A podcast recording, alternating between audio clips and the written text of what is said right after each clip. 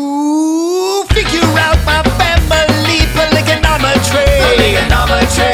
You probably need a PhD polygonometry. Polygonometry. Oh, it's the math of my family tree. The math that leads to my pedigree. Oh, it's the math of my life. Polygonometry. Hey! Load your pepper box pistols and tuck in your pocket watch. You're listening to Pligonometry. This is an audio thing that you might listen to while you're driving or something. How weird is it that we say su-um? That's not even really a word, it's just su-um. I don't know. If you are listening, I truly and deeply from the bottom of my heart appreciate it. Like I was looking at my analytics the other day and we got people listening in from New Zealand now. Dude, who am I related to that's in New Zealand? I don't know. Is it Peter Jackson? Is that is that a good New Zealand accent? oh, that's atrocious. Anyway, uh, this episode this week is basically a continuation of last week's episode. What I did with my grandpa, by the way, and I should have told you this last week, but the only question that I asked my grandpa at the start of this, I was like, "Hey, grandpa, I would like to know how you got into polygamy." And then we had to start from the very, very beginning because that's just how my grandpa works. And you guys are going to hear all of it. You're going to hear him bounce around. You're going to hear him talk about this, talk about that. But eventually, by the end of his entire arc, which I don't know how many parts there's going to be, this is part two. There's probably like 12 or so. Um, we'll see. I'm trying to still sift through all the audio. But it's just a continuation on. We're looking through the Navy this week, and it's going to be great. And I really hope that you enjoyed the episode that I have, part two of My Mom's Dad. Polygonometry. So last we left was you jumping into boot camp, Just got through getting the oral exam. got the oral exam done Had it that you for a cheated year. on. No, I didn't cheat on. You it. didn't cheat on that one? Okay. I might be misremembering. No, no. I uh, there was no, I couldn't cheat if I wanted to on the written exams when I was in boot camp. Okay. Gotcha. No, well, I cheated on my GED, but we'll get into that when we get to that point. My Okay. first GED, my second GED, I didn't. I did two E GEDs. Okay. So you get into boot camp, you're Oh, are we online here? we are. Okay. Okay, so I get into boot camp. I get through boot camp. Mhm. You're a sailor. Yeah, and I get through the final exam because they gave it to me orally. Yep. Okay, so I get my orders and I'm I'm off to um, the uh, USS Lincoln County Yep. landing ship tank ULST, and uh, I go aboard and it's an old Second World War class LST. Okay. Matter of fact, I saw it in a war game, war movie up here. I was watching the old movies in, of um, Second World War, and sure enough, there was my there was my ship, The exact ship? exact same ship. Oh Yeah, wow. Lincoln County. There, there it was, same number. Yep. Anyway, because this was the Second World War, it was it was an old bucket. I was on that ship, and uh, the interesting thing was that because of the way I got through boot camp, I didn't. Uh, I was told, well, you're going to be a swab. You're going to know what a true swab is. A swab is somebody that swabs the deck. Yeah. He said, "Mop." Can you imagine? No, Oh, I, my s- son- I said mop. oh, I said mop because What? because I'm a polywog. You, you are. You know, we need to do something about that. So anyway, You need to douse me in, in salt water and rub my face on your belly. yeah. Anyway, so so I'll, I'll never forget. I, I come aboard and I told them I wanted to be a gunner's mate. They just they just pacified me. Said, okay, you can be whatever you want, you know. But I get under and this uh, messenger of the watch takes me down to get get me a bunk, and we're walking through and and. Uh, they had in the tile they had whatever in in the navy you would have like it would be kind of a quill feather for a yeoman uh, sparks for a radioman Okay. uh, gunner's mate had crossed cannons boatswain mate had crossed anchors so i told him i want to be gunner's mate boy i'm going to shoot them big guns I want them cross cannons. Oh yeah, I want those cross cannons. So we're walking through, and I'm standing. You had an upper deck, and you had a lower deck. Yep. And I'm on the mid deck, and uh, uh, here's these cannons we're walking through, and I looking over to the next department, and you had things that kind of oval like this, and I could see through and across cannons, and he says, "Your your bunk is here, and you're gonna have to be up in the top corner there." And everybody was on Liberty because they just come back from Westpac from Japan. Okay.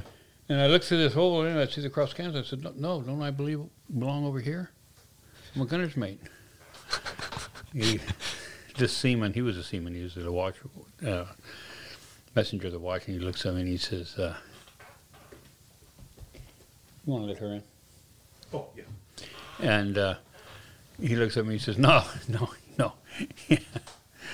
You're just a good old swabby, Swabby. just like me. He said, Yeah. You and I are both swabbies. Swabby. You know. Yeah. Well, I get up on the t- I get there and I'm looking around and I'm getting settled in. Of course, I'm nervous. I'm on the ship, you know. And I next morning, all of a sudden there's a speaker right next to my bed. And all of a sudden, reveille, reveille, reveille, screaming in my ear. yeah. You know. Oh yeah, sweepers, sweepers, man your broom. Give it a clean sweep down forward and aft. Empty all trash at the fantail. They had a big garbage deal. You didn't over the fantail. It was just right at the fantail, and they'd dump it out later. Yep. And uh, you know, the smoking lamp is lit in all berthing areas, and then uh, and then it was time to go up, and you had to mop the whole deck. The whole deck. So how how big is the deck on the ship or the? Oh, the- I, I could get to. I could. You could look up the facts of an LST. I'm gonna look it up right now. Yeah, World War II class LST, and it'll tell you how long they are and what the breadth is. I think it's 50 feet across and 100 and some feet. But it's just the main deck. Well, you, now you swabbed everything, and then you had to swab down all the compartments, and you had to do all that before you had breakfast. So how early would you wake up every morning? Oh, they got us going early. I think it was around 6 o'clock. Okay. And you had to have that before you ate. Yeah. How long would it take you for? How how long would that take? For, It depends on how many. If, if you got a full crew, you're going to get through it fairly quick. Yeah. yeah. How so? How many men were on one crew Oh, I don't to swab? Oh, I don't know. might be 12 of us up there on the deck swabbing Yeah. the main deck. And you go through, we had it right down. We knew what, as the, the grunts like me would have to get the pails in the water and, Yeah. you know, and then you, you dump it in and you got the s- squeegee and you squeeze it out and then you, you slop it and you know, swab the deck. Swab the deck. You're a good swabby. That's ins- the- okay. So you had so you said twelve folks, I think it was around 12. right around twelve. Okay, I'm trying to find the dimensions of a World War II class LST um, deck size. Okay, so general general characteristics is 347 feet Yeah. long and 55 Okay, that's right. feet About- wide. Yeah. So 340 347 times 55 that gives us the square footage roughly. Yeah.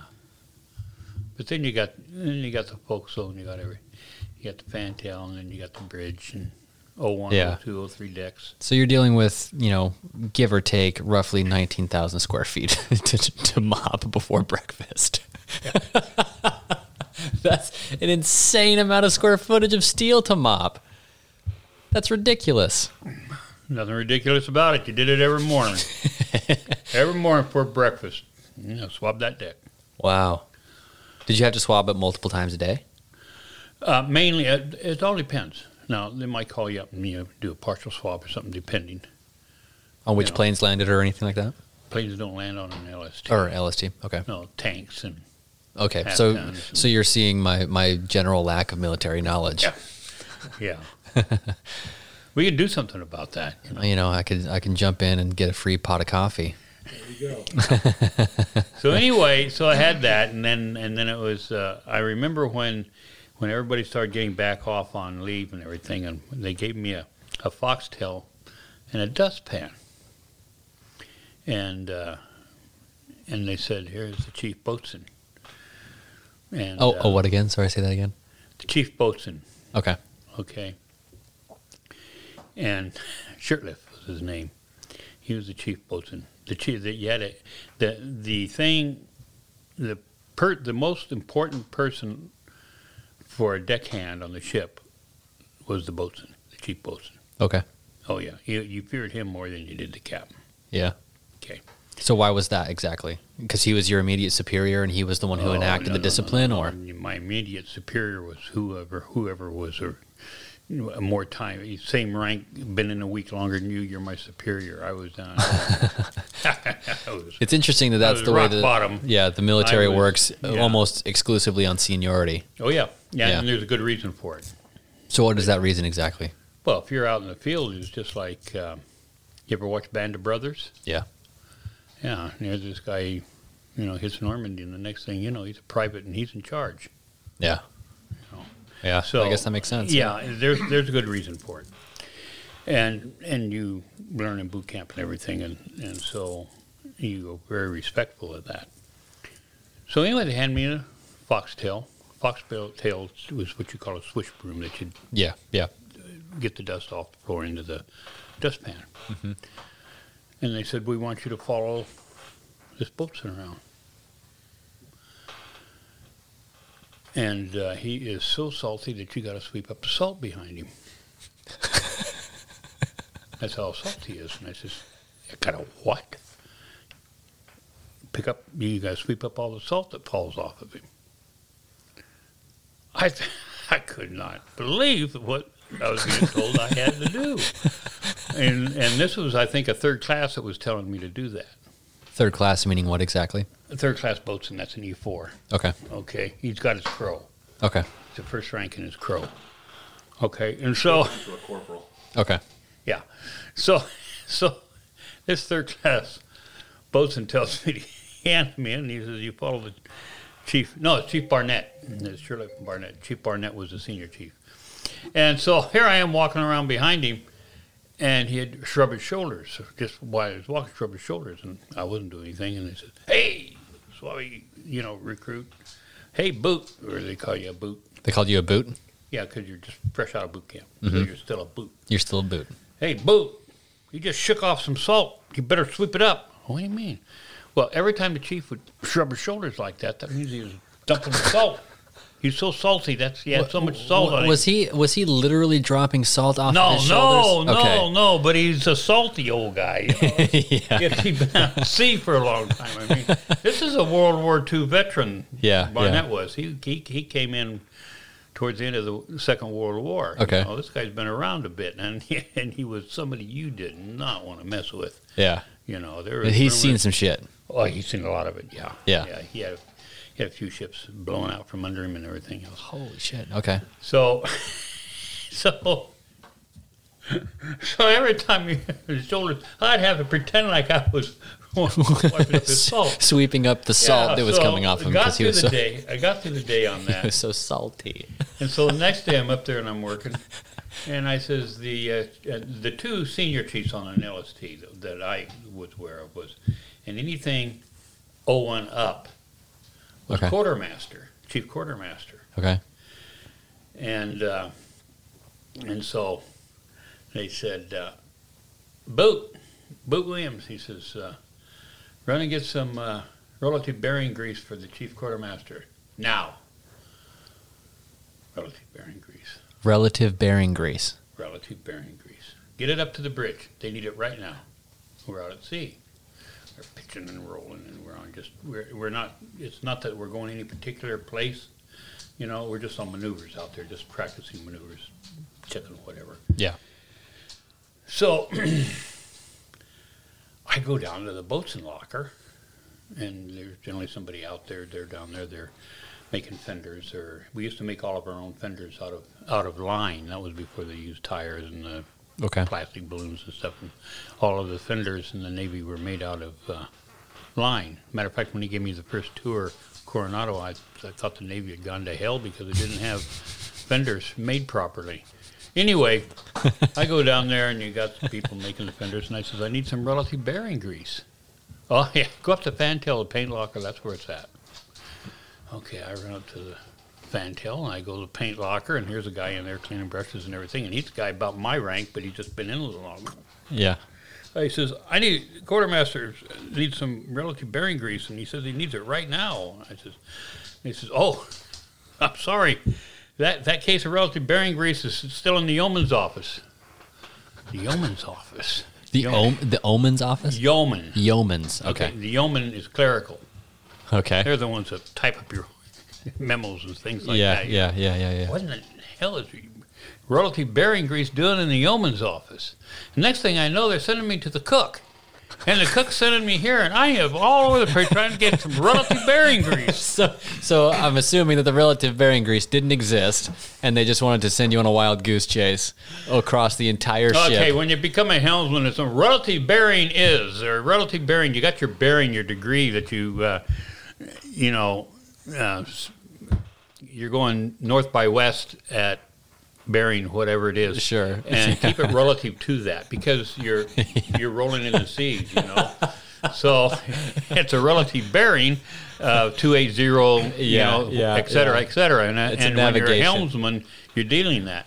Well, the quartermaster was as the quartermaster was generally always up on the bridge. There was always Mm-hmm. quartermaster on your bridge, and so I had to get.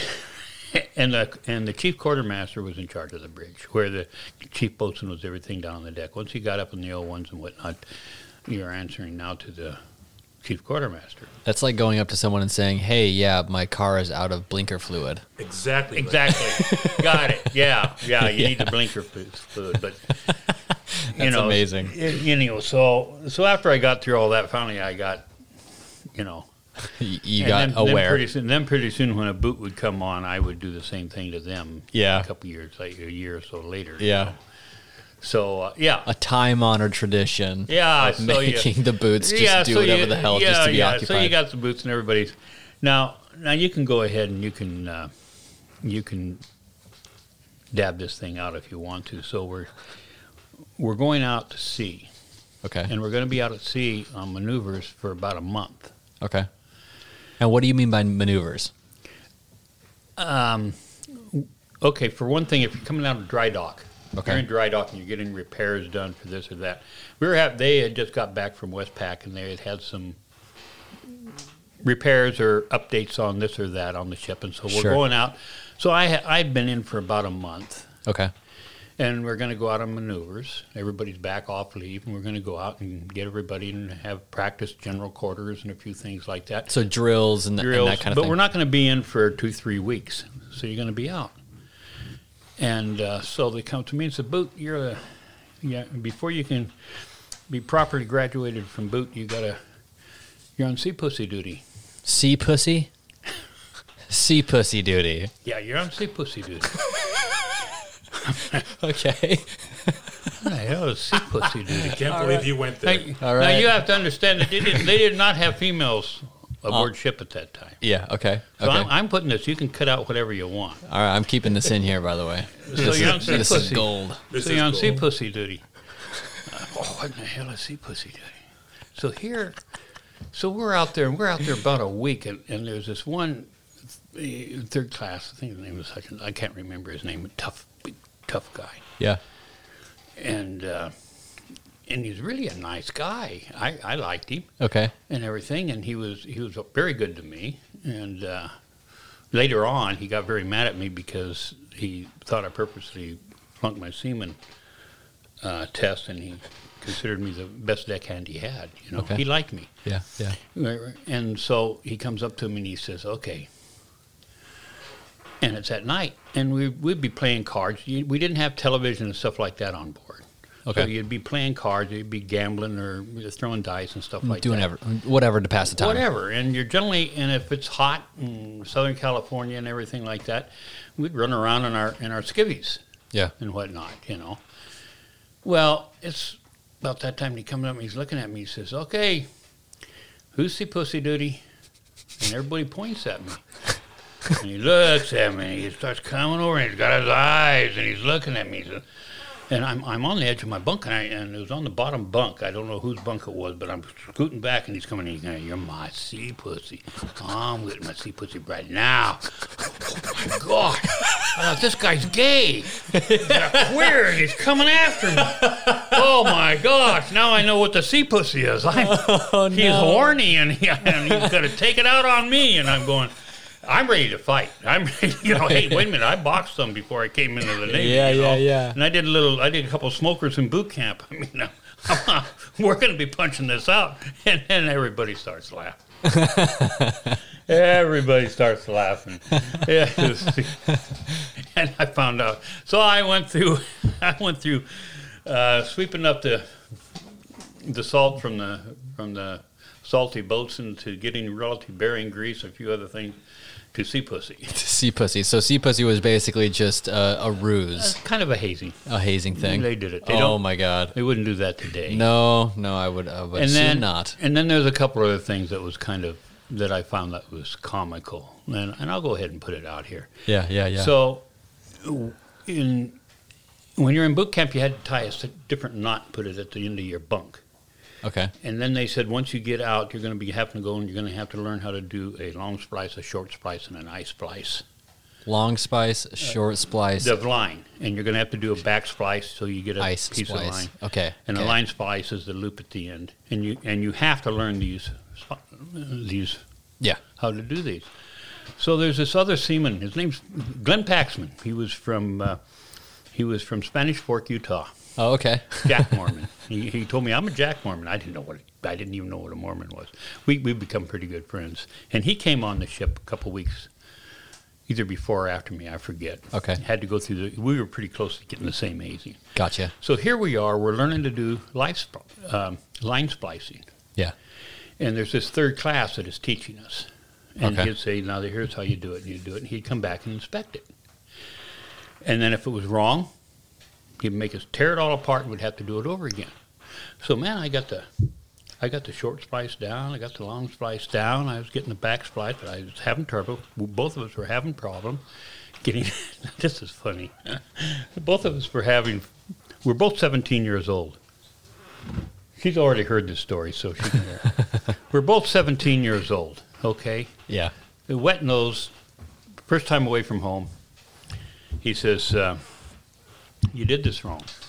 He said, Now redo it. And this is this is the eye splice. This is an ice splice. And he says, Until I see the pussy, I'm not going to pass this.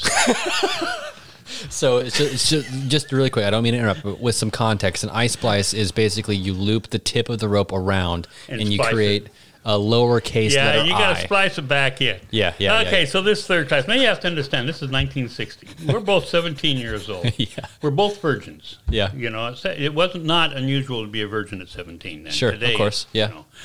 So we're looking at each other. So we redo it. The third class comes back. Barnes is his name. Comes back. He looks at it. He says, "I don't see my pussy here," and he throws it back at us. So finally, so, so, so, we're looking at each other, and I don't know who said it first. I, I still crack up over this. I remember it so well. I think it was Glenn. He looks at me and he says, he says, listen, he says, I'm going to get liberty, and, and he says, I'm going to have to get a girl. I'm going to have to. I got to find out what a pussy looks like. I don't know what a pussy looks like. When I get a girl and everything, I am going to stare at that pussy so I know what it looks like. so we can tie ropes better. I, so I can splice this line. You never say rope, it's a line. Oh, sorry. I remember he and I, and we're, co- we, we couldn't get it. We're trying to figure out what a pussy looks like because that third guy kept coming back and he said, I don't see my pussy. And you throw it back down. Now, if you look at an ice splice, if you really look close at an ice splice, and I did it with Nora. As a matter of fact, I said it to all my wives once I was married. I'd tell this story. to That's a them. nice ice splice. Now, I- You got a real nice line. and then once you got it, once you get it right, you understand what that third class was talking about. Yeah. Now that's uh, so when they sat there and said that So when I had one of my sons sit there and says, Trump would never qualify for president because of, of his gutter talk, I'm sitting there thinking, oh, you should have been where I was at. Oh. Wow. Anyway, anyway, yeah, that uh, you won't see that in the Navy today. So anyway, I go through and uh, I end up in. Uh, uh, they decommissioned the Lincoln County, and I get orders for the Vernon County, and the Vernon County is in um, is in uh, home ported in Yokosuka, Japan. Okay, so is this the same class of ship? Same class of ship, only this one came out during the Korean War. Okay, so it's not World War II class; it's Korean no, War it's, class. it's Korean War class Okay. ship. And they eventually did away with that when the LSD came on board and they started getting the bigger mic boats and more N- sophisticated. not not the acid, but the LSD is landing ship dock. thing. He was on something that was similar to that. David was. on on LSD. You were saying I was on LSD, huh? Oh. okay. Yeah. Landing ship dock, LSD. yeah, there you go. it was the Anyway. '60s. It's fine.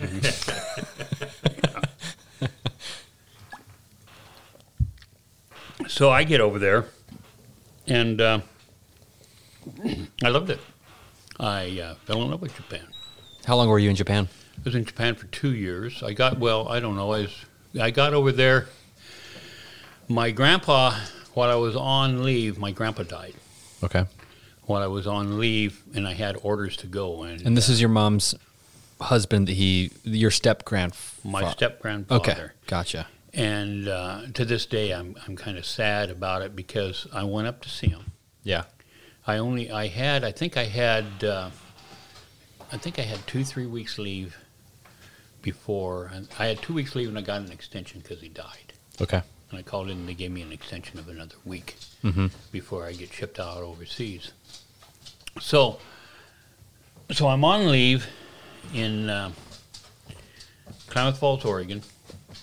But and then I get a Greyhound and I and I go up to or somebody drove up anyway. I go up to Vernonia, Oregon, and I'm with my grandpa. And then my grandpa says, "I'm getting ready to head back to Klamath Falls and spend the last week or so in Klamath Falls before I ship out."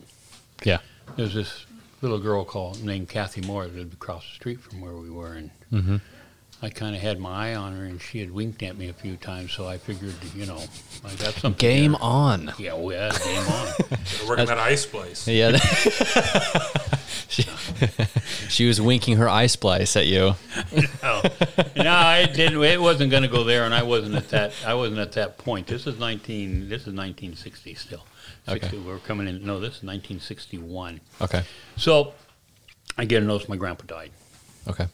Well, just before just before I left to go back down to Klamath, Fall, Klamath Falls, my grandpa pulls up with grandma and says, "I want you to go fishing with me tomorrow. So do you have to leave now? Let's go fishing, because I'm not going to see you for a couple years until you get back. You'll probably be able because my ship was home ported in Japan, which means you'll probably be there until your listings up. Yeah. Uh, close to three years away. Yeah. He says, "We're not going to see you. Let's you and I go fishing." My grandpa would love to fish, and I kept thinking, "Oh, Kathy." No, Grandpa, I'm sorry. So you turned Grandpa down for a fishing trip I no, I turned Grandpa's fishing trip down. down for Kathy Moore, who lived across the street, the, the one who was winking her eye splice at you. she was winking. Son, grandson, now listen. Wasn't thinking of that at that time. Okay, that was drip, typical language that was that was sailor language that was used to learn how. That's how they taught us. You know, that's how you were taught. All right. Anyway, so so uh, I'm going to use that now for like everything, by the way. Anytime I'm talking about women's genitalia, I'm going to say her eye splice. So anyway, okay. So I'm not back, and I just get back, and the next day I get a phone call. Grandpa died, Yeah. and now he told me when I was a boy. He says, "If I die, son," he says, "I want to die with a fish on the end of my line," and he died with this big king salmon on the end of his line, fishing on the Columbia Wow. River. So he actually he, he truly passed away with a fish at the end of his line. He sure did, and he uh, Wow. he had a heart problem, and he was taking these nitrogen pills, which was popular at that time, I guess. Mm-hmm. Started getting a chest pain. I, I heard this from the person that went fishing with him, and Yeah. said, "Ed, you need to take a pill." He says, "The "Hell, the damn pill! I'm going to end this." And fell over dead. Fish was still on the line.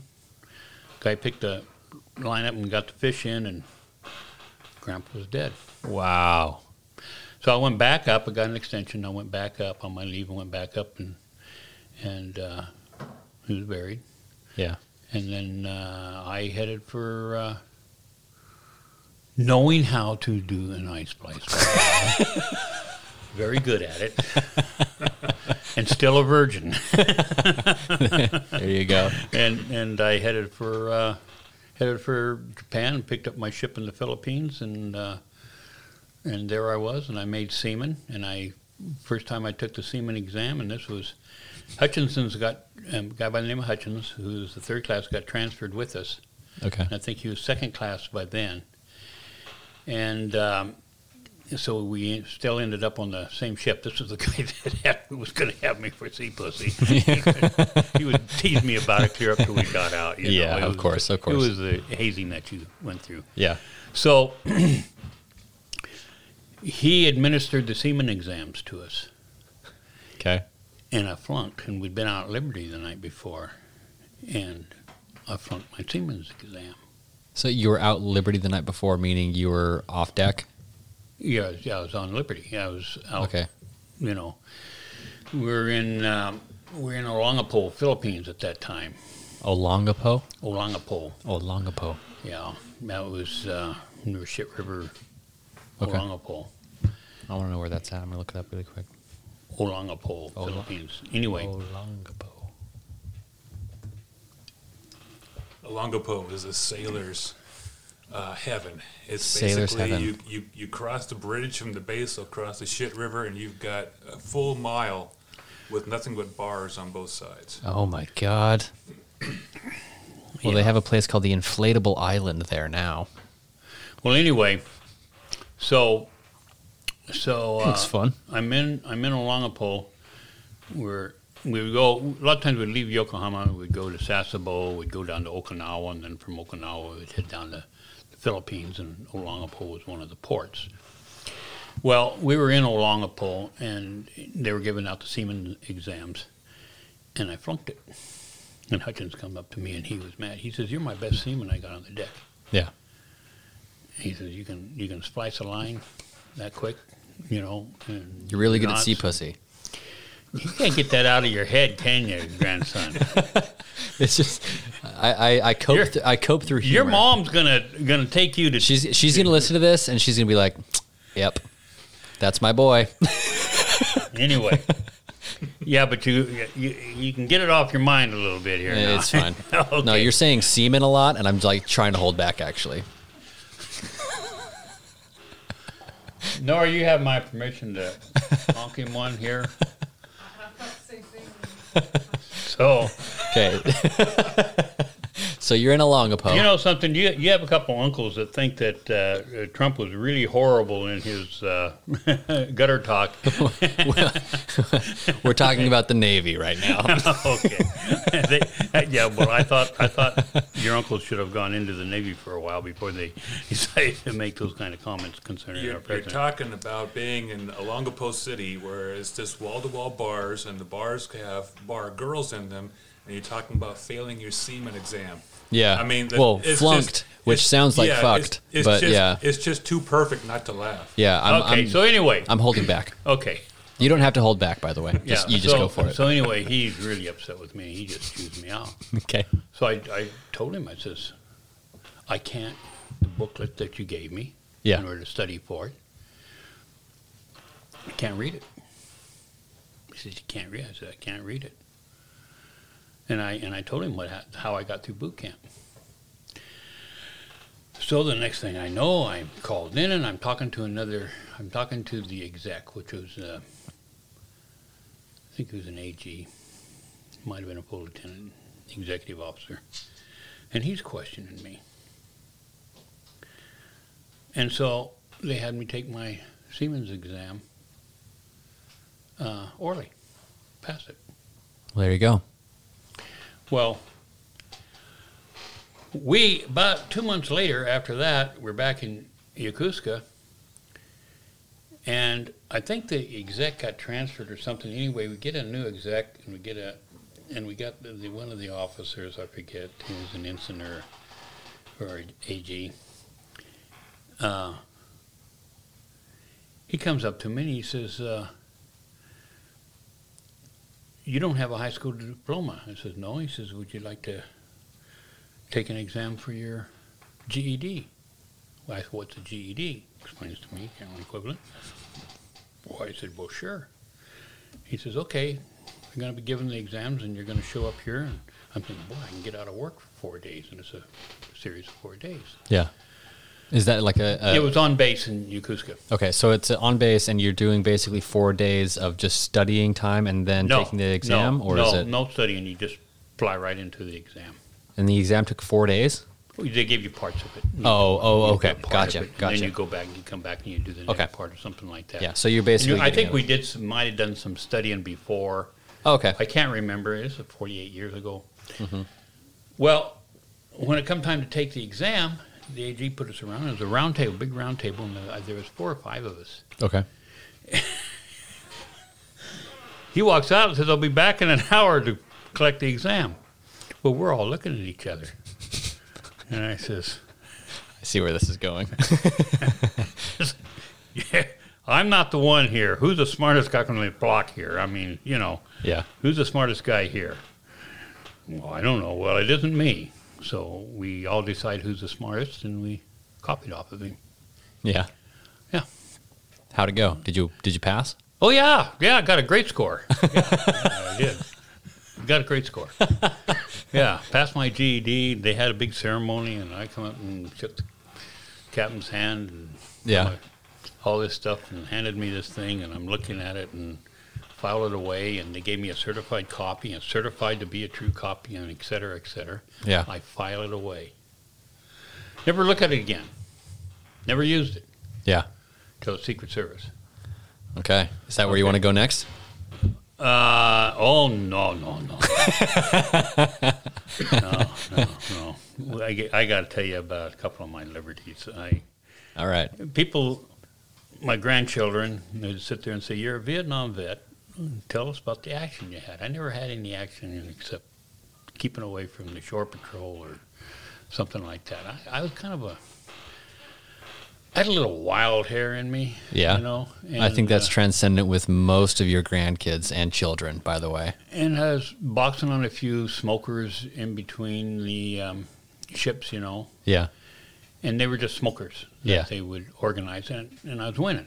I Yeah. mean, I not knocking out. It was just punch, punch, punch. We had all the, and then they had because you're on ship and they didn't want anybody seriously getting hurt. They had all the headgear and everything else. It was more Yeah. sparring than it was an actual boxing match. Sure. It wasn't until I got back to the States and I went on the actual Navy boxing team there out of San Diego that Oh, okay. I got back into boxing. Anyway, so we pull into Shimazu, Japan. Shimazu. Shimazu, there's two there's two labor now now before Shimazu we were on what we call we went on an operation and I do not have the name of it here. But we ended up taking uh, we were supposed to be on a goodwill mission to Bangkok, Thailand, and we're taken in and we had uh, Marine recon uh, recon on board Okay. and and I end up uh, with what I realized was was hot ammo.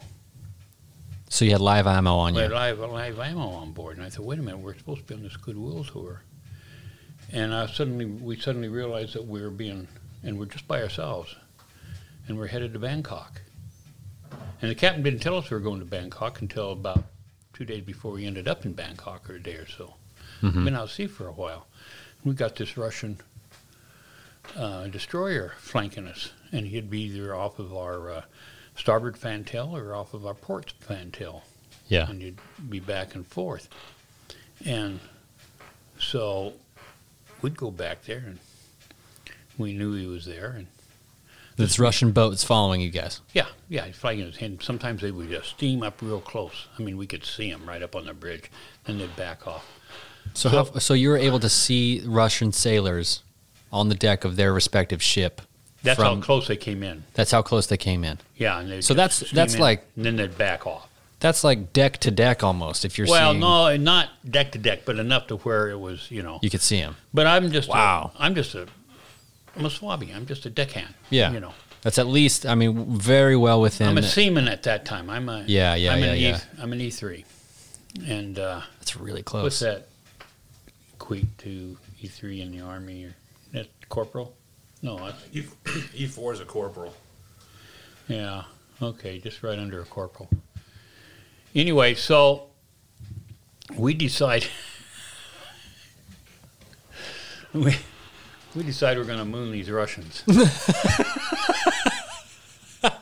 so. What was that? We get back there. It's just the next That's an time- amazing. Before you go any further, that's an amazing sentence you just barely said. We're gonna moon these Russians. yeah, we decided we were going to moon these orphans. So we decided to wait because we're back there chipping paint or you know Doing thing. whatever. Mm-hmm. I, I forget what we were doing. And, and on the fantail of an LST, you have this big rolling thing that with an anchor with a uh, uh, big heavy wire, not a chain wire. so it has that Um, and it the, took- it the let anchor the- line.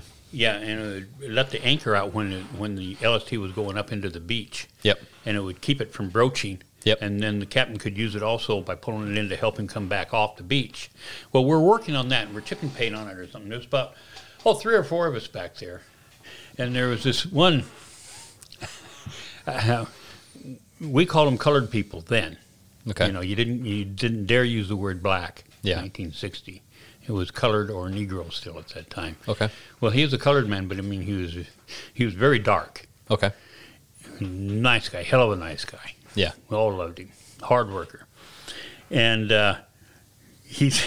I remember him saying, "We're getting ready. We're having. We're waiting until they make their rush up that they were doing. They're harassing us, you know." That's why they call them Russians.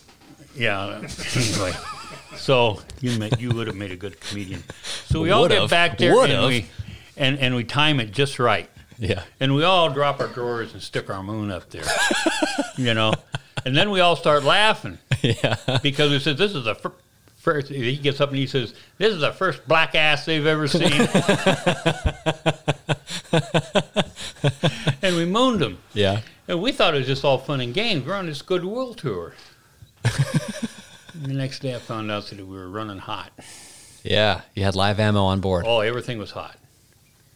And it was Marine Recon. was a recon mission. It was Marine, Re- what's it called, Marine Recon, which is elite part of the Marine, very elite part of the Marine Corps. These guys are nothing to fool with. Yeah. So we pull into Bangkok and we go up to Bangkok River and we pull into Bangkok. And then uh, as soon as the sun goes down, about 2 o'clock in the morning, we're unloading everything. And then I find out that we just uh, deployed the first Marines into Vietnam. through the Really? Back door, yeah. Through Thailand. Through Thailand, Bangkok, Thailand.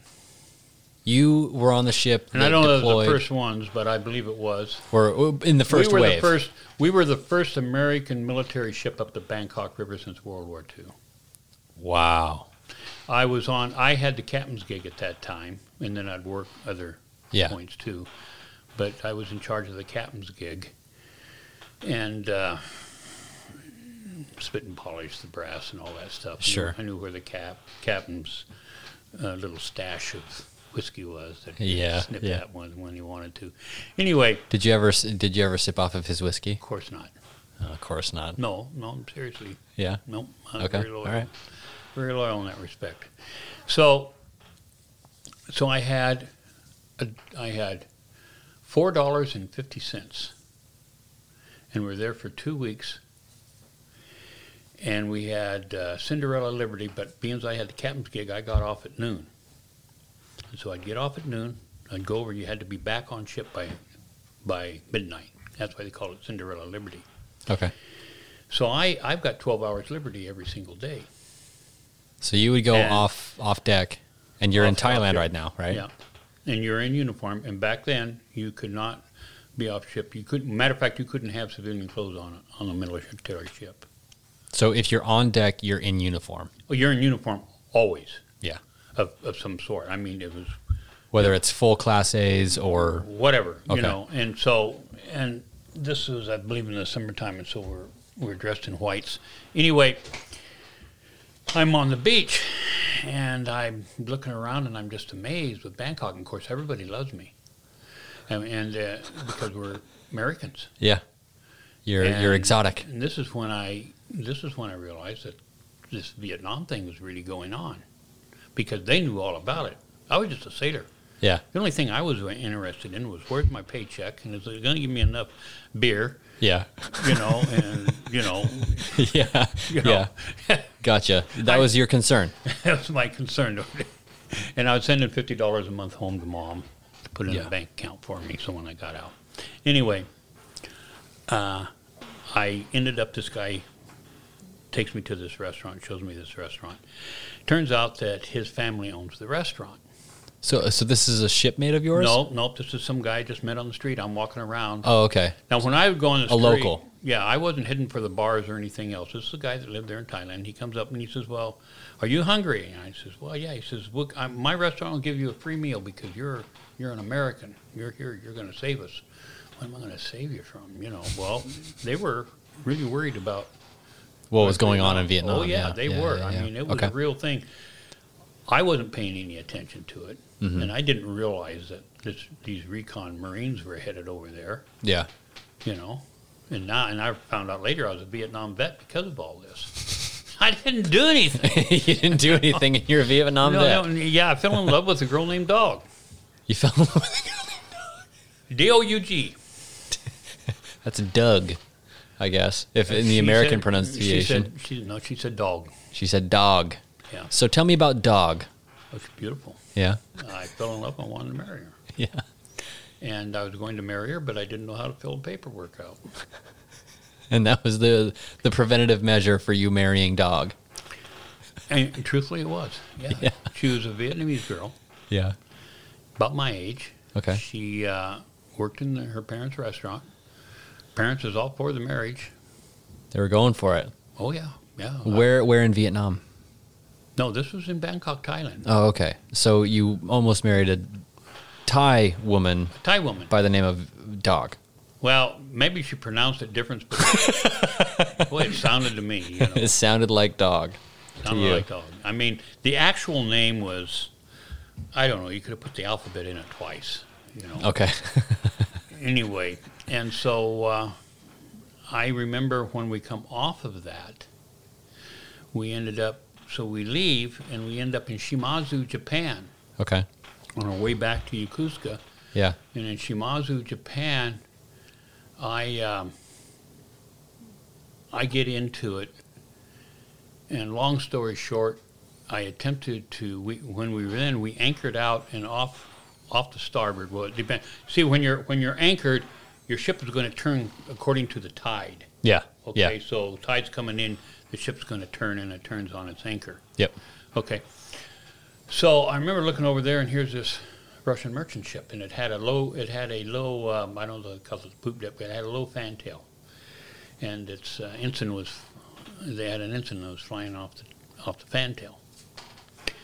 Well, at noon I go over to go on the beach, first day of Liberty, and we're only in there for one, for I think maybe two two days is all. Okay. So I got I, I got the captain's gig, so I got this Cinderella Liberty, so I'm off at noon. So I hit the beach at noon. Well, I don't have no money. I'm still down to this four dollars and fifteen fifty cents from Yeah. from Bangkok, Thailand. And I spent all that, and I hadn't gotten a paycheck yet. Yeah. So you're broke. No, no, actually, four dollars and fifty cents went per, goes pretty good. Yeah. so I start, but I start drinking screwdrivers. okay. and you're on the beach. I'm on the beach, and I'm in, and I'm drinking screwdrivers, which is uh, vodka and orange juice. Mm-hmm. and I start drinking with uh, these Germans, and I run out of money. So I gave him my hat. Then I gave him my jersey. Pretty soon I'm out of uniform and drunk. So Yeah. are uh, so how clothed are you at this point? Oh, I got my T-shirt on. and I Oh, got my- okay. you know, I'm not that bad. So you're not in your I- skivvies. no, no, but that You're so not then- mo- you're not mooning any Russians. no, but I started arm wrestling. so you're arm drinks. wrestling for drinks. Yeah, Does that is that where it started for us as a family? Because I Yeah, know that any yeah. time that we get together as a family, Yeah. you get any sort of culmination of Williams. I'm surprised we're not arm wrestling right now, to be Yeah. honest. yeah, yeah. so that's where it came from. Mm-hmm. Is you on the the beach in Thailand arm wrestling for drinks? Yeah. I'm arm wrestling for drinks. So their ship's getting ready to go out, and they invite me aboard. And they're headed for Hamburg, or Hamburg, Germany. Germany, yeah. Is where they're ported out of. So I'm on board their ship. I don't have a jersey. I don't have my necktie, my black tie that you Yeah, tie in a yeah. square knot around your neck. Yep. I don't have my Your cover, cap. My cover, you call it cover. you Okay. know. Your cap. Yeah. And uh, the captain comes down, and he says, The German captain. the German captain of this merchant ship comes down and he says, "Sailor," he says, "unless you want to go visit Hamburg, you got Hamburg, you got to get off this ship." He's telling me this in broken English. Of course, these none of these sailors really speaking English very well. Yeah. And then he looks at him and he tells him, "Give this man his uniform back." so oh, okay, and so I so now I leave and I'm and I'm starting to sober up a little bit Yeah. and I get back on the beach. Well, then I start associating with these. This is a merchant port. There's no military Yeah. in this port. Yeah. So then I start associating with these Swedes. Well, then the Swedes go out. Now it's getting dark. Well, the Swedes go out, go out and they get in a fight with the Greeks because there's a Greek ship there. It's a real multinational Oh, yeah. Yeah. conflict here. yeah so I side with. I, This is I- the side of the Vietnamese War that we don't see. So, It's merchant ships. So you got- arm wrestling so for you- drinks. so you got to. Yes, it's. it's CCR CCR didn't write a song about this. so, who's CCR? Uh, Creedence Clearwater Revival. If I Okay. played their music, you would under you would you would hear it. Eh, so anyway, so the Swedes and the Greeks start going at it, and so they get in a fight out on the street. Yeah, Okay, I decide to jump into this fight. just because you wanted to. Yeah, yeah. I, Were you just looking for a fight? oh, I was a scrapper. Yeah, yeah. I That's I- so awesome. I wasn't back down in a good scrap. If, Yeah. If it was, if it, especially if it was to give me a few drinks. If I win, you owe me So I I remember stripping off my because I didn't want to get blood on my on your uniform. on my uniform, stripping that off and hat, and going out there, and we're going to duke it out. Go for it. I didn't really get into it that much because it got over fairly quick. Because here come the Japanese police, uh, who you don't want to mess with. Okay, so you're in Japan at this point. I thought Yeah, okay, yeah, all Shimazu, That's Japan. right. I said Thailand. Shimazu. I said Thailand earlier. but Although you're we in- left Thailand, Okay, and so we you're in J- docked in, you're- Shimazu. Okay, so and you're we fighting- anchored, and we anchored Gotcha. next to this Russian merchant ship. Gotcha. In Shimazu. Now this is where it really gets me in trouble okay. because now I've stripped off and I'm out there going to fight with these Swedes Yeah. from Sweden, from next to Norway. You know, up Yep. there Yep. Yep. and- Yep. You're- Scandinavia. Mm-hmm. You're, part of it. You're Scandinavian blood in you. Yep. But when I come back in, these Swedes, they just love me. They'll buy me a drink. He's gonna. "Oh, We got the Americans fighting with us here, you know, helping us against these damn Greeks. You know, hate these Greeks. You know, oh I, I- if I'd have been drinking with the Greeks and they fought the Swedes, I'd have fought You beside would've- the Greeks. Yeah. Yeah. you know. Your equal art- opportunity. Your fists were uh, equal opportunity. Anyway, well, I never really got never really got in a fight. I remember there was this one big birdie Greek, and I'm, you know, Yeah, stay away from me. Yeah, see, he was he was cleaning up, N- but the police got there as quick as it. The Japanese police showed up and broke oh, everything yeah. up. Oh yeah, and you don't mess with Japanese police. No.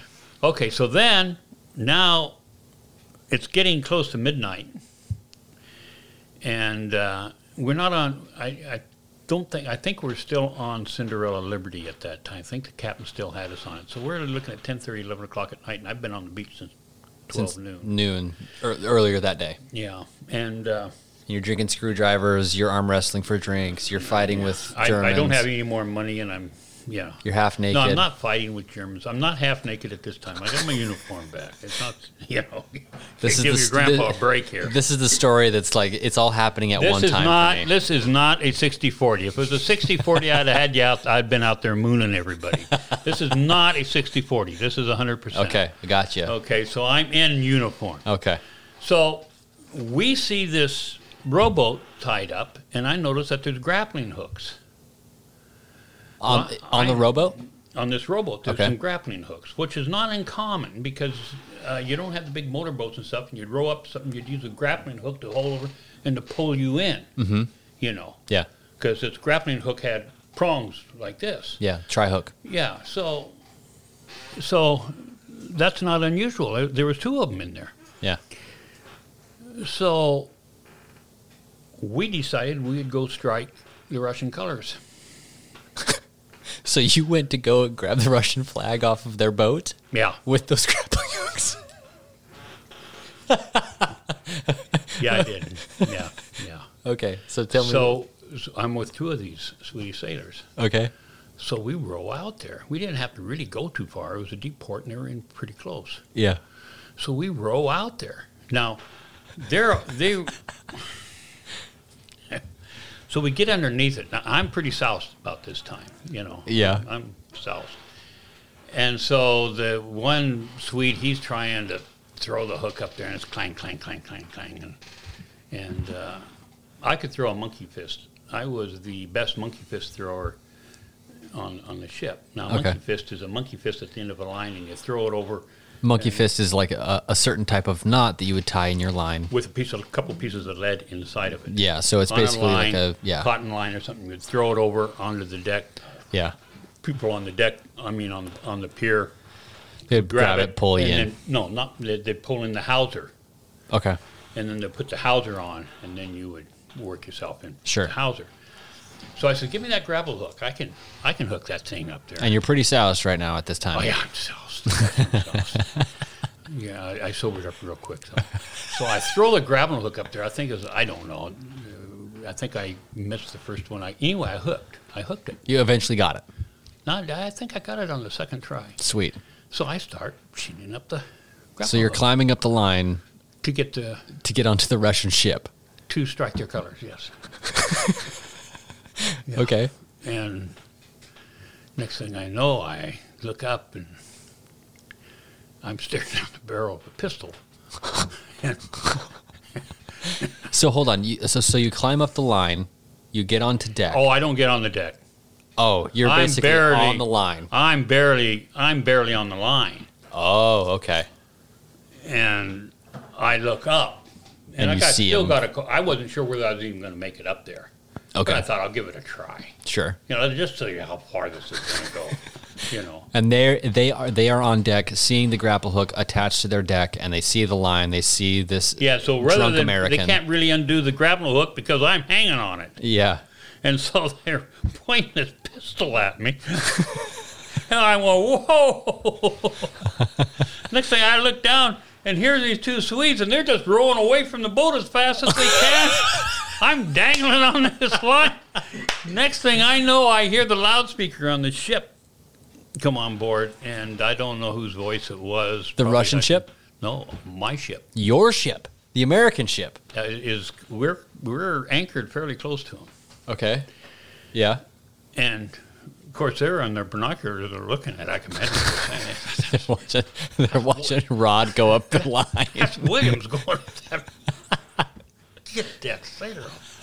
International incident going on here. Not the- anyway, he, they didn't have to say too much. I let go, and I'm. You're in the drink. Oh yeah, I'm in the drink, but I'm I'm a good swimmer. I'm not worried Okay. about it. Yeah.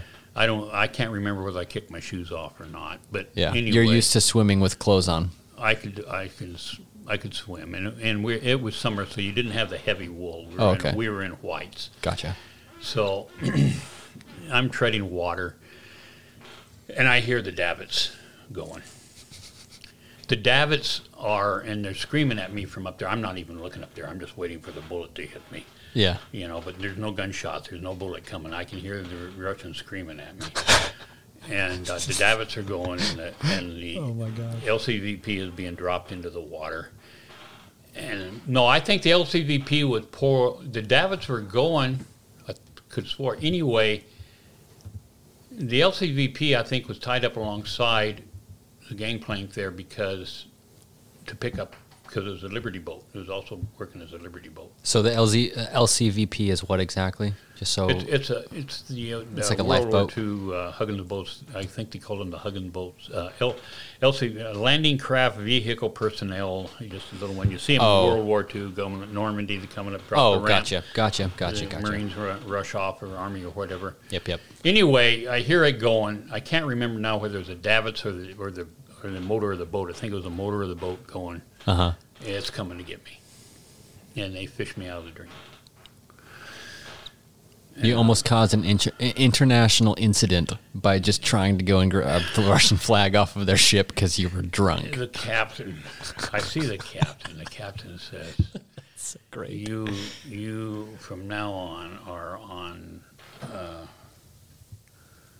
um, Uh, um, restriction with 24 hour duty. 24 hour duty of what exactly? I'm working 12 hours a day, seven days a week. Oof. Full restriction. So you're not allowed to leave the de- leave the deck. Not You- allowed to leave the ship. Not allowed to leave the ship. we pull into port. And uh, he just, he says, You are not on the captain's gig anymore. He says, As a matter of fact, you're in the paint locker. The paint locker. Yeah, cleaning paintbrushes Yeah. with diesel oil. Getting the relative bearing oil. So, so there, there I was, and uh, so, so the captain liked me. I, I ended up at a captain's mess, but I still ended up with a good conduct medal, which means this didn't go on my record. Well, that's good. So, and then he says, and we get back into port, and I'm still on, I'm on, I think 90 days restriction. And you, so you had to do the 12 hour days, seven days a week for 90 days. I think it was 90 days. Holy shit. And uh, they'd ease up and they'd let me have Sunday off or something. Oh, yeah, it was, uh, Sounds grueling. it was, it was pretty tough. Don't think, I think it was 90 days restric- restriction and 30 days hard labor. They call it hard labor. So that was your disciplinary action for for trying to get up onto the Russian ship. So, well, it was it was during this time that I was restricted to the base, and we were tied up at the base. I was restricted to the base, and I had, I could go off the ship. I think it was one day a week, okay. and so I would go to the library, and I'd see this library, and it scared the hell out of me. The big steps up there, and it's the library, Mm-hmm. and I knew that it was coming, coming time to where eventually I was going to be getting out of the Navy. Now this was in August or September of 1962, Okay. and uh, I remember I walked in. I'm looking at all these books, and I walked up to this Japanese girl that worked, you know, spoke very good English, and she was the librarian there. And of course, nobody was really there on s- too much on Sundays. It was pretty empty. And I'd gone in there for a couple of Sundays. I think maybe I had Saturday and Sunday both off or something. I can't remember. Anyway, as about my third time that I'd gone in there, I walked up to her, and I'm just looking at these books, saying, "Okay, I got to figure out how to read this stuff. I could read this stuff with, as long as we kept within the nursery rhymes that my mother had taught me." So I walked up to her and I says, "Ma'am, I says, can you direct me to a book that can teach me how to read?" She says, "Do you know how to read?" I said, "No, I don't know how to read. I need a book that'll teach me how to read." She says, "Well, how are you? How are you going to read a book?" to teach you how to read if you can't read. I said, I don't know. I'll figure it out. and Damn it, woman! I need just need a book. she says, she says, so she taught me how to read. So this Japanese librarian taught Oh, you how to Yeah. read. She sat me down. Whoa. She's got these books out and she says, this is, you got to break the word down. Yeah. And you have to learn where these syllables are. You got to learn how to pronounce your vowels and you got to put these syllables down. Yeah. She says, You come in here. And here's when I work. You come in here, and when it's not busy, you sit down at this table, and yeah, we got all kinds of books here that'll show you that. So you learned how to read in a Japanese li- a Japanese English library, It was the base library, base the library. Yokosuka base library. Okay. And, uh, and, and the military would, would hire the locals and everything. Yeah. Yeah. You know, it's Mhm. not uncommon. Sure.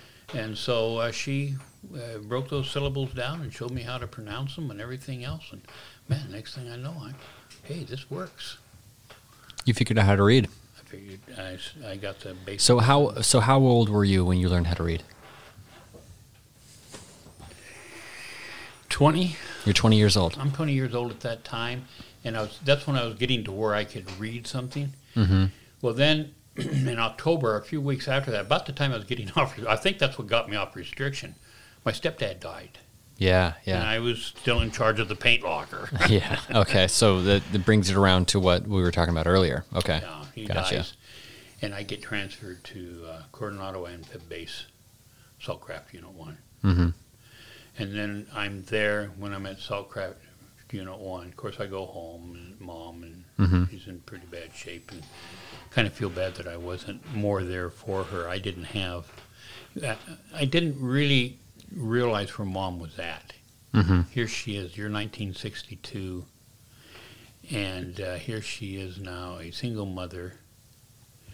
Jack left her absolutely nothing, and she's got two kids that actually three kids at home. yeah, Oh, she she didn't need me getting into her hair and everything. Of course, I was taking care of myself, yeah, but I really wasn't as I feel guilty. I really didn't understand where my mom truly was at that time. just because she had lost her husband and, Yeah, oh, yeah. and all that I stuff, mean- and he didn't leave her anything. Mom so it loved was Jack. Kinda, I didn't. I didn't like Jack at all. So your mom left Jack. No, no, no, no, no, no, Okay. no. Mom loved Jack. Oh, I thought you said left. Okay, no, that's my- mom. my, mistake. My mom loved Jack. Okay. Hmm. Why I could never figure out why, but she did. And uh, she had a compassion for him, even though he he evidently didn't hit her that hard or whatever. Maybe he was just slapping her. But for me, little boy and everything, you know, you know, you don't touch. It's my mama. definitely yeah. You don't you don't And, and Um, yeah. even today, even today, you don't mess with my children. or Sure. The mother of my children, mothers of my children. I'll drop hell on your front porch if you do. Mhm. And I proved that with the group when I did that case. But anyway, Uh, Do you mind if we talk about that in the future? sure. I- All right, sweet. We'll, Totally we'll, we'll open get to to that. we'll get to that point. Totally but open to that. We're, we're we're still in the That's your uncle. Well, we, we won't Yeah, Get into we'll which get- uncle. That's totally fine. No, and, it, and it's definitely part of your So story. so to tell, anyway, in, anyway, uh, I I end up in Assault Craft Unit One, and it was good. And then right about the time, and then right in this time in October, when I come over, you have the Cuban crisis, and we're told that we could be getting deployed, and uh, you got- so you got the Cuban crisis going on. Yeah. Plus you have this Vietnam thing going on, and uh, Cuban crisis was was. It was serious. We were we were there. But it was as close as we've ever came, essentially, right? Atomic war, yeah. And uh, so we didn't know whether we were going to be deployed. And you had the Bay of Pigs that went haywire. And we had a lot of uh, Cubans on the amphib base at that time. I remember they all wore the same kind of glasses. So the Cubans all wore the same kind of glasses oh, on yeah, the that, base. that's what I remember about it. They- Yeah. Well, they were on base. They were Cuban. Uh, they were Cuban military. They were on base for special training and whatnot. oh, okay. And this is in where wh- this is in Coronado. Coronado Amphib Base. About that time, because of the Cuban crisis, because of the Bay of Pigs and everything, President Kennedy decided to create and was very successful at creating the most lethal terrorist organization this world has ever had. United States Navy SEALs. Yeah. I say terrorist because they put terror into the communists. Mm-hmm. Um, so, and you had what they call underwater demolition team prior to that, and then uh, you have President Kennedy that just really cranks it up. Yeah. And so now they have all this stuff. Now I'm I'm on the uh, boxing team at that time. The Navy boxing team. I'm on a, I'm on a boxing team there on Coronado Amphib Base, doing great. Yeah. Matter of fact, I got a letter from uh, from the trainer of Cleveland Williams, who was a light heavyweight, I think, out of Houston, Texas. No, he was out of Cleveland, Ohio. But anyway, he had a training place down there in Houston, Texas. So I was, I got a letter telling me that I could uh, come down and be a sparring partner for on with Cleveland with the trainer for Cleveland Williams. They're in Houston, Texas, and they would start setting me up with professional fights. Oh, sick. That's awesome. And you never why, took why a- did you say sick and then that's awesome? sick as in like cool, bro. This is this is the young people lingo, Grandpa. Oh, okay. okay. That's sick, bruh. anyway, so I get this letter. I'm educating you. I still have the letters. I think my mom had the letter or something. So I get this letter, and it was me and one other guy who got these letters. to go and train with a professional fighter. Yeah, and then what they the way that works, you come down there and you train, and you're you're lucky if you're going to be making minimum wage. Oh you yeah, know. yeah. You're very- not making anything, but what they do is they set you up and they'll give you a fight, and then if you win the fight, you're going to get some prize money. see how you do. and let's see how you do. And you build up and you build up and you build up, and then next next thing you know, you, you're really into the pros. Mhm. Next thing you know, you might be the light heavyweight champion or whatever. Sure. And I looked at that. I didn't have to think about it very long because I, I didn't want to make a living knocking somebody out. Yeah. I mean, a barroom fight. When you get in a good barroom fight, they're kind of fun. Because you're so drunk, you really can't get hurt. So before before you go any fur- before you go any further, something that I have burned into my memory. Um, I can't remember exactly which of your children's wedding this was at, but I remember you talking about how uh, we were all here uh, talking about stuff. and We were all having beers and wine, and, and the drinks were flowing. And you said that your one of your wishes before you die Oh yeah, is to go to either Scotland, That's right. to go to Scotland or Ireland, and we no, all England down to the in England or which one is it? you, I wanted to go to Liverpool, Liverpool, England. England, uh, on the waterfront. Get the roughest, toughest bar you can find, and I'd take a couple of my daughters with me, and I'd give them a thousand dollars, and then I would go in and I would stand up on the bar, and I'd tell them I'm a I'm a bloody Irishman, and get your get your English asses out of North Northern Ireland. And Well, start a- Liver, and start Liverpool a is fight. nowhere. Liverpool is nowhere near Northern Ireland. No, no. but it's in England. So you, one of your dying Get the, wishes. get the English out of Ireland. So you, you, one of your dying wishes is to go and start a riot, Just start a good bar fight, you Like know, a bar fight. and then have my and then tip over chairs, split a few lips, you know. Yeah, yeah. Oh. yeah. Well, and, then, sign- and then have my have my well, my daughter, my daughter bail me out. Well, Si- sign me up. I'm ready to go. it, well, it it backfired on me because because my daughter Laura says, Dad, you better. You're gonna have to take Shani along. I said, "Why?" He says, "Because they're gonna have, they're gonna have to bail both you and I out. And I'm gonna be up there slugging it out right along, right beside you." Yeah. I go, "Okay, okay, just you know." that That's was my. awesome. It was one of my bucket lists. Yeah. To, to Well, maybe we can make that happen for you.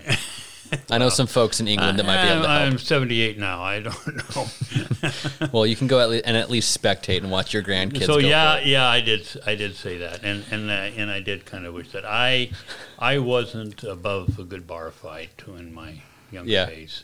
Okay, so you're you're on the boxing team. You get this letter from the folks in Houston to to possibly come out and fight for them and, and all that stuff. Yeah. and that never went anywhere. Oh no, no, no, and I, Yeah. I really wasn't even tempted. Yeah. Truthfully speaking, no. Okay. And there was this pretty little blonde girl by the name of Dolly that I'd met when I was on leave. And I couldn't get her off my mind. And by, by the way, it was when I saw Dolly that I realized that maybe I don't want to marry Dog. Dolly got you off of dog. Yeah, Dolly was beautiful. oh, man. and she was nice, and uh, it was my sister's best friend.